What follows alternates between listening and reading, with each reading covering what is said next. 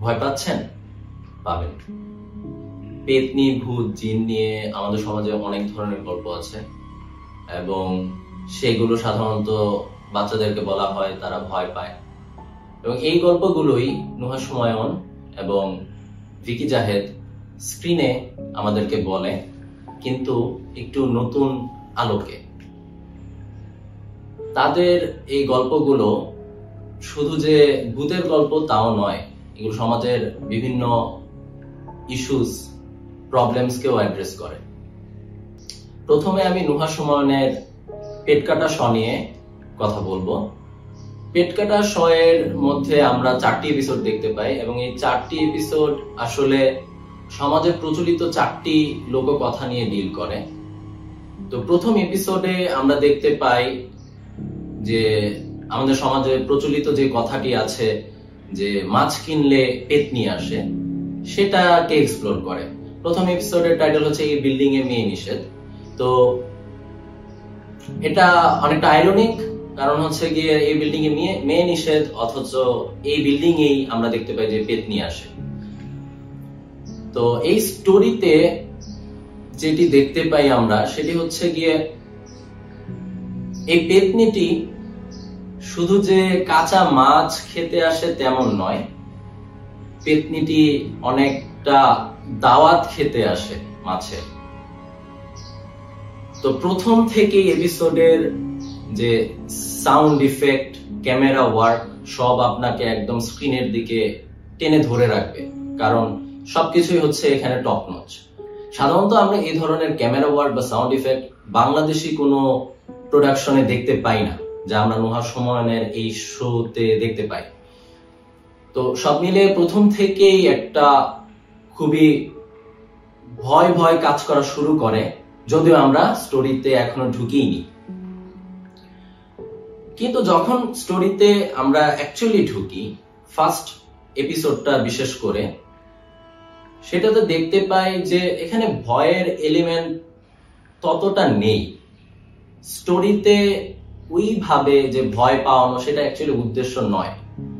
আর আরেকটা যেটা আমার চোখে লেগেছে, যে পুরো এপিসোড জোরে আমরা হচ্ছে গিয়ে ভূত বা বেদনিটাকে দেখতে পাচ্ছি। তো এখানে যেটা আমার কাছে প্রবলেম মনে হচ্ছে, সেটা হচ্ছে গিয়ে ভূত বা পেতনি বলতে কিছু যে এক্সিস্ট করে, সেটা অ্যাকচুয়ালি আমরা কখনো সত্যিকার অর্থে বলতে পারি না যেটা এক্সিস্ট করে। এভাবে আমরা বলতেই পারি না।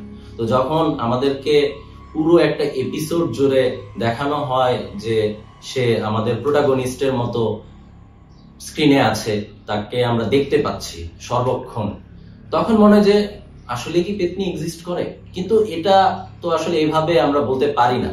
তো আমার কাছে এটা মনে হচ্ছে একটু প্রবলেমেটিক কারণ কখনোই আমি কোনো হরর মুভি বা শোতে দেখিনি যে একটা ভূত সারাক্ষণ অন্যান্য ক্যারেক্টারদের মতো বিচরণ করছে। তো এটা এই শোতে আমরা দেখতে পাচ্ছি পার্টিকুলারলি এই এপিসোডটাতে তো এটা বলা যেতে পারে যে নোহা সুমায়নের একটি এক্সপেরিমেন্টাল অ্যাপ্রোচ তো এদিক থেকে এটা অ্যাপ্রিসিয়েট করা যেতে পারে, আবার এটা কোয়েশ্চেনও করা যেতে পারে যে, সে কি এই ধরনের কোন স্টেটমেন্ট দিতে চাচ্ছে যে, মেছো ভূত এক্সিস্ট করে? তো এরকম অবশ্যই সে দিতে চাচ্ছে না, কিন্তু মনে হচ্ছে। এত এত একটা সময় ধরে একটা ভূতকে যদি আমি দেখাই, তখন তো সে অন্যান্য একটা রক্ত মানুষের ক্যারেক্টারের মতোই হয়ে দাঁড়ায়। আরেকটা যেটা মনে হয়েছে এখানে ভূতের যে মেকআপটা, আমার মনে হয়েছে সেটা আরেকটু বেটার হলে আরও রিয়েলিস্টিক মনে হতো। এছাড়া এই এপিসোডটাতে আমি তেমন ভূতের বা ভয়ের তেমন কিছু দেখতে পারি না। আমার চোখে লাগেনি অন্তত।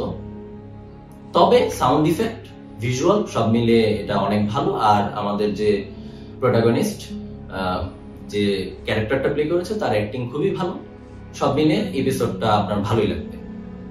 এখন আমি চলে যাব দ্বিতীয় এপিসোডে যেটির নাম হচ্ছে গিয়ে মিষ্টি কিছু। তো মিষ্টি কিছু গল্পটা অনেক ভালো not in the sense as a horror story এটা শুধু একটা স্টোরি হিসেবেও অনেক ভালো, আর এটার অনেক ফিলোসফিক্যাল ইমপ্লিকেশন আছে। বলতে গেলে এই শোতে এই স্টোরিটাই এই এপিসোডটাই আমাকে সবচেয়ে বেশি ভাবিয়েছে।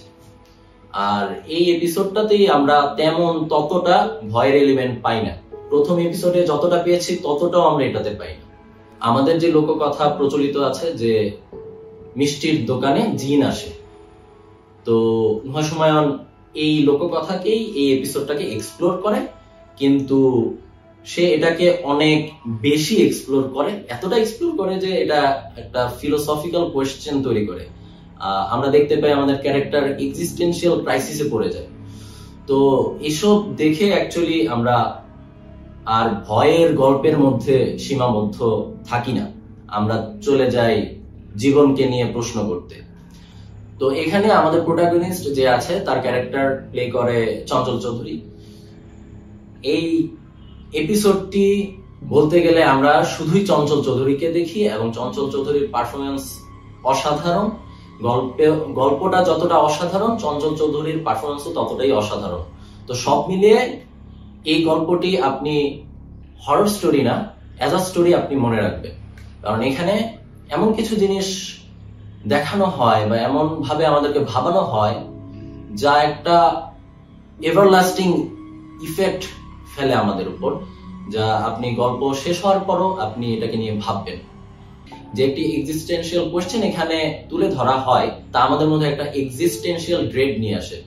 সাধারণত হরর স্টোরি দেখে আমাদের মধ্যে যে ড্রেড কাজ করে, সেটা হচ্ছে ভয় পাওয়ার ড্রেড তো এখানে আমরা যে ড্রেডটা দেখতে পাচ্ছি, সেটাকে আমরা অবশ্যই কোনো ভয়ের গল্প শোনার পরে যে ভয় পাওয়া সেটা করব না।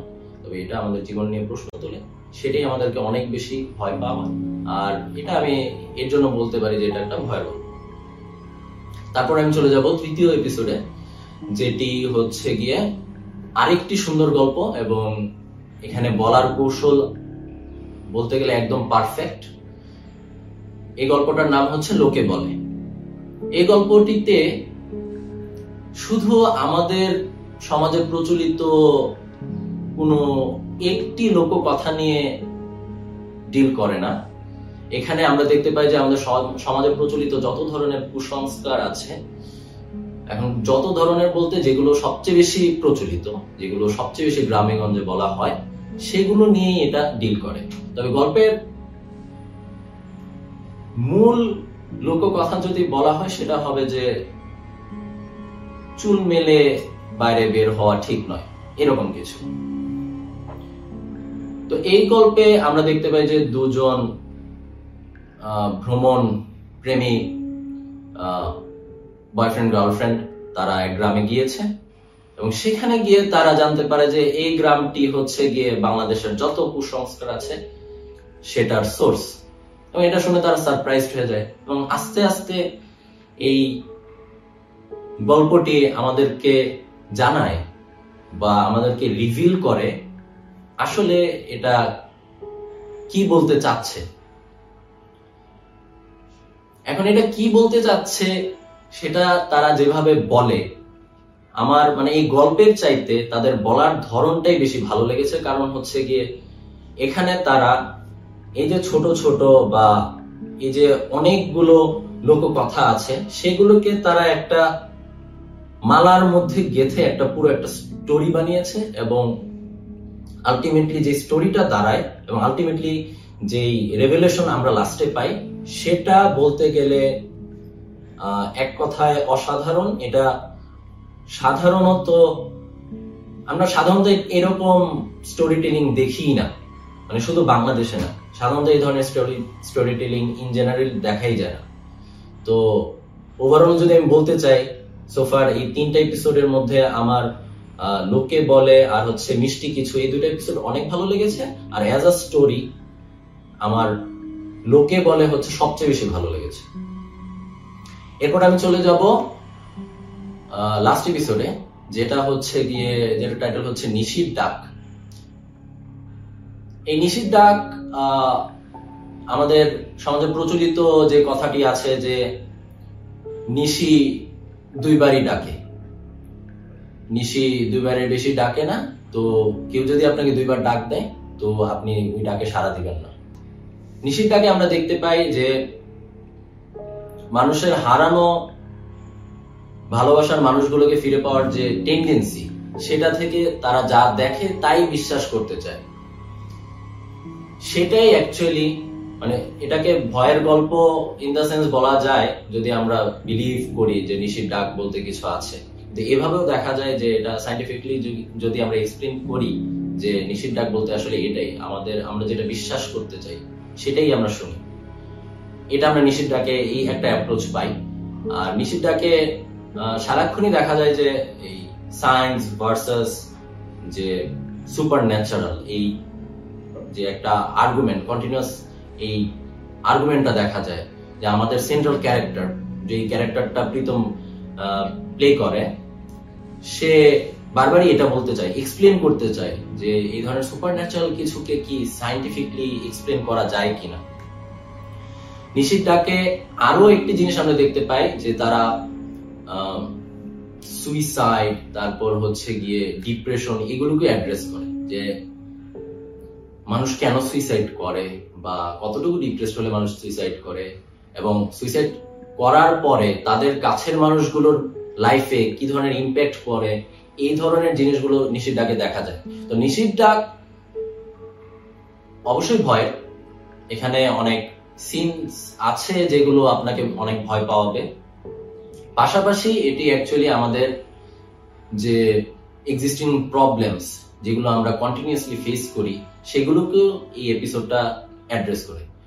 তো ওভারঅল বলতে গেলে এই পেট কাটা শ এবং এর যে চারটা এপিসোডস আছে, এগুলো অনেক ভ্যারাইটি অফ থিংস অ্যাড্রেস করছে। তারা যে শুধু হরর স্টোরি বলে যাচ্ছে তাই নয়, তারা সোসাইটির এক্সিস্টিং প্রবলেমসকে অ্যাড্রেস করে। পাশাপাশি এমন একটা এনভায়রনমেন্ট আমাদেরকে দেয় যা ভৌতিক। তো পেট কাটা শো আমার অনেক ভালো লেগেছে। কারণ এর মধ্যে অনেক ধরনের নতুনত্ব দেখতে পাচ্ছি। যেমন একটা যদি এক্সাম্পল দিই, প্রথম এপিসোডে আমরা একদম ওপেনিং সিনে দেখতে পাই যে আমাদের প্রোটাগনিস্ট কাপড় চেঞ্জ করছে। তো সাধারণত এই ধরনের ক্যামেরা ওয়ার্ক বা এই ধরনের সিন শট যাই বলি না কেন, তা আমরা দেখতে পাই সকল ধরনের হর স্টোরিতে এটা একটা কমন সিন কিন্তু কখনোই আমরা কোনো ছেলেকে এই ধরনের ড্রেস আপ করছে বা সে কোনো ইন্টিমেট মোমেন্টে আছে, এ ধরনের অবস্থায় পাই না। সাধারণত এটা মেয়েদেরকে দেখা যায়। তো এখানে নয় সময় নিজেই ইন্টারভিউতে বলেছে যে সে যেটা চেয়েছে, সে রিভার্সাল অফ মেল কিজ জিনিসটা দিতে চেয়েছে। যে আমরা সাধারণত ছেলেদের দৃষ্টি ভঙ্গি থেকে দেখি কারণ মেয়েদেরকে দেখানো হয়। এখানে সে দেখাতে চেয়েছে একজন ছেলে, সে কাপড় চেঞ্জ করছে এবং সেটা দেখানো হচ্ছে দরজার আড়াল থেকে, যেন কেউ একজন অবজার্ভ করছে হয়তো বা কোনো ভূত। নর্মালি হরর স্টোরিতে এটাই ভাবা হয় যে কোনো একটা ভূত আসছে বা something is there normal human being না। তো এখানে একটা এক্সপেরিমেন্টাল জিনিস আমরা ডিটেক্ট করতে পারি। তাছাড়া নসময়ান এই যে আমাদের লোক কথাগুলোকে যে এভাবে স্ক্রিনে ফুটিয়ে তুলেছে, এটাও একটা নতুনত্ব। নসময় নিজেই বলছে যে আমরা যে লোক কথা শুনি, এগুলো অ্যাকচুয়ালি কোনো ডেফিনিট সোর্স নেই, কিন্তু এগুলো সেই আদিকাল থেকে চলে আসছে, আমরা দাদি, নানিদের মুখ থেকে শুনতে পাই। তো নোহা সময় যেটা করতে চাচ্ছে, সে নিজে পরের জেনারেশন গুলোকে তার এই স্টোরিগুলো দিয়ে যাচ্ছে। তার এই নিজের শোনা লোককথাগুলো সে নিজে নিজের পরের জেনারেশন গুলোকে দিয়ে যাচ্ছে। এবং এটা থেকেই আমরা অ্যাকচুয়ালি যে পেট কাটা স এই টাইটেলটার সিগনিফিকেন্স ধরতে পারি। সেটা হচ্ছে গিয়ে কেন সে এটাকে পেট কাটা স বলছে নট মূর্ধন্য স যেটা এটার অ্যাকচুয়ালি প্রচলিত বা মোর রেকগনাইজড প্রোনাউন্সিয়েশন তো সে বলতে চাচ্ছে, আমরা যেভাবে এই লোককথাগুলো পাই, এটা কোনো লিখিত রূপে পাওয়া যায় না, এটা লোক মুখে চলে আসে। তো এই মূর্ধন্যকেই ছোটবেলা দেখানো যায় যখন বাচ্চাদেরকে পড়ানো হয় কে একজন বলে দেয় যে এটা পেট কাটা স এই যে তারা লোক মুখে একটা অন্য নাম জানলো মধ্যাহ্নশয়ের সেটা থেকেই অ্যাকচুয়ালি তার আইডিয়া আসলো যে সেই শো এর টাইটেলটা দেবে পেট কাটা শ। এবং আমরা দেখতে পাই যে পেট কাটা শ টাইটেলটার মতোই লোক কথা নিয়ে ডিল করছে। ওভারঅল এই শো এর ক্যামেরা ওয়ার্ক সাউন্ড ইফেক্ট খুবই ভালো। এখানে যারা অ্যাক্টর আছে তাদেরকে আমরা দেখি যে তারা তাদের রোলে খুবই ভালো অ্যাক্টিং করছে, যার কারণে ক্যারেক্টারগুলো খুবই ফুটে উঠছে। আমরা ক্যারেক্টারগুলোকে খুব ভালোভাবে বুঝতে পারি। তো এই সবকিছু মিলে পেট কাটা শ আসলে খুবই ভালো একটি শো আর এই শো এর চারটে এপিসোডের মধ্যে আমি যেহেতু বললাম, আমার লোকে বলে, আর হচ্ছে গিয়ে মিষ্টি কিছু, এই দুটি এপিসোড খুবই ভালো লেগেছে। আমার মনে হচ্ছে যে এই দুটি এপিসোড এক্সট্রা অর্ডিনারি হয়েছে। এখন আমি কথা বলব ভিকি জাহেদের চম্পা হাউস নিয়ে। চম্পা হাউসে আমরা একটি অতি সাধারণ, অশরীরী আত্মার গল্প দেখতে পাই। সেখানে মেহজাবিন চম্পা হিসেবে খুবই ভালো অ্যাক্টিং করেছে। এই নাটকটিতে অনেক জাম্প স্কেয়ার্স আছে, যেটা একটা পজিটিভ সাইড যে দর্শক অনেক ভয় পাবে দেখার সময়। গল্পতে অতটা টেনশন নেই যে আপনাকে কি বলব? ফুল টাইম ভয় পাওয়াচ্ছে বা একটা সাসপেন্স এই ধরনের কিছু এটাতে নেই। আমার মনে হয়নি। শ দেখার পরে আপনার কাছে মোটে মনে হবে না এটা সাসপেন্সফুল কিন্তু হঠাৎ হঠাৎ যে জাম্প স্কেয়ার্সগুলো আসবে, সেগুলো আপনাকে ভয় পাওয়াতে বাধ্য। এখানে আফরান মিশর এবং মেহেজাবিনের দুজনের পারফরমেন্সেসই অনেক ভালো। এই নাটকটি অনেক হেস্টি মনে হয়েছে, কারণ অল্প সময়ের মধ্যে তারা অনেক কিছু করতে চেয়েছে। তো তারা যেটা করেছে, গল্পটা অনেক তাড়াতাড়ি বলেছে। তো আমার মনে হয়েছে যে এই গল্পটা একটু স্লোলি বললে হয়তো বা আরও ভালো হতো। গল্পের ম্যাটেরিয়াল বলব না যে অনেক ভালো।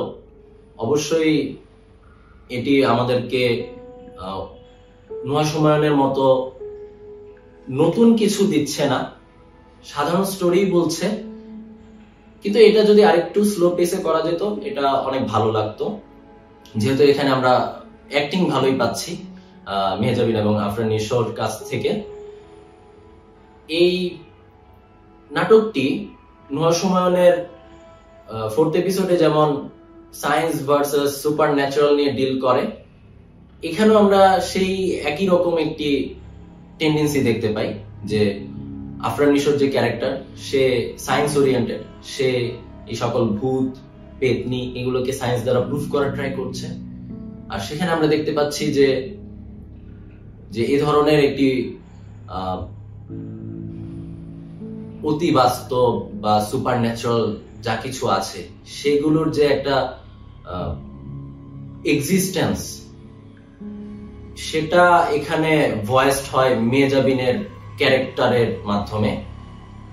গল্পটিতে শেষের দিকে কি একটি টুইস্ট আছে? সাধারণ গল্প, কিন্তু টুইস্ট দিয়ে তারা একটি নতুনত্ব এনেছে। এবং সেই টুইস্টের মাধ্যমে তারা এমন কিছু কমেন্ট করে না যে সুপার ন্যাচারাল কিছু এক্সিস্ট করে বা সায়েন্সি সত্য এই ধরনের কোনো কমেন্টই করে না। এই জিনিসটাকে আরও প্রবলেমেটিক করে অ্যাকচুয়ালি মানে অডিয়েন্স দেখার পরে অ্যাকচুয়ালি কনফিউজ থাকবে। আসলে কোনটা সত্য? আসলে কি সায়েন্স দিয়ে আসলে আমরা এক্সপ্লেন করতে পারব? নাকি আসলে এক্সিস্ট করে এই ধরনের কিছু? তো এই দিক থেকে দেখতে গেলে যে এই চম্পা হাউস অনেক ভালো। যে এটা আমাদেরকে অ্যাকচুয়ালি দোদুল্যমান অবস্থায় রাখতে পারে অবশেষে। আরেক দিক দিয়ে চম্পা হাউস সাকসেসফুল না, কারণ এটা অ্যাকচুয়ালি এই তার যে গল্পটা, সে সুন্দর করে বলতে পারেনি। এবং এখানে আমরা যেমন আহামরি সাউন্ড ইফেক্টও পাই না ক্যামেরা ওয়ার্ক ভালো, কিন্তু আরও ভালো হয়তো বা হতে পারত। কিন্তু এটার কালার গ্রেডিংটা আবার ভালো। মেকআপ মেকআপও ভালো। আর মেহজাবিনের পারফরমেন্স ফুলটা মেহজাবিনের পারফরমেন্সই আপনি দেখবেন। অনেক ভালো অ্যাক্টিং করেছে। তো এগুলো অ্যাকচুয়ালি চম্পা হাউসের ভালো সাইডস নুহা সুমায়নের শ দেখার পরে অ্যাকচুয়ালি চম্পা হাউস অতটা আপনাকে প্রভাবিত করবে না। কারণ এখানে কিছু ল্যাকিংস আছে, যদিও এটার অনেক গুড সাইডসও আছে।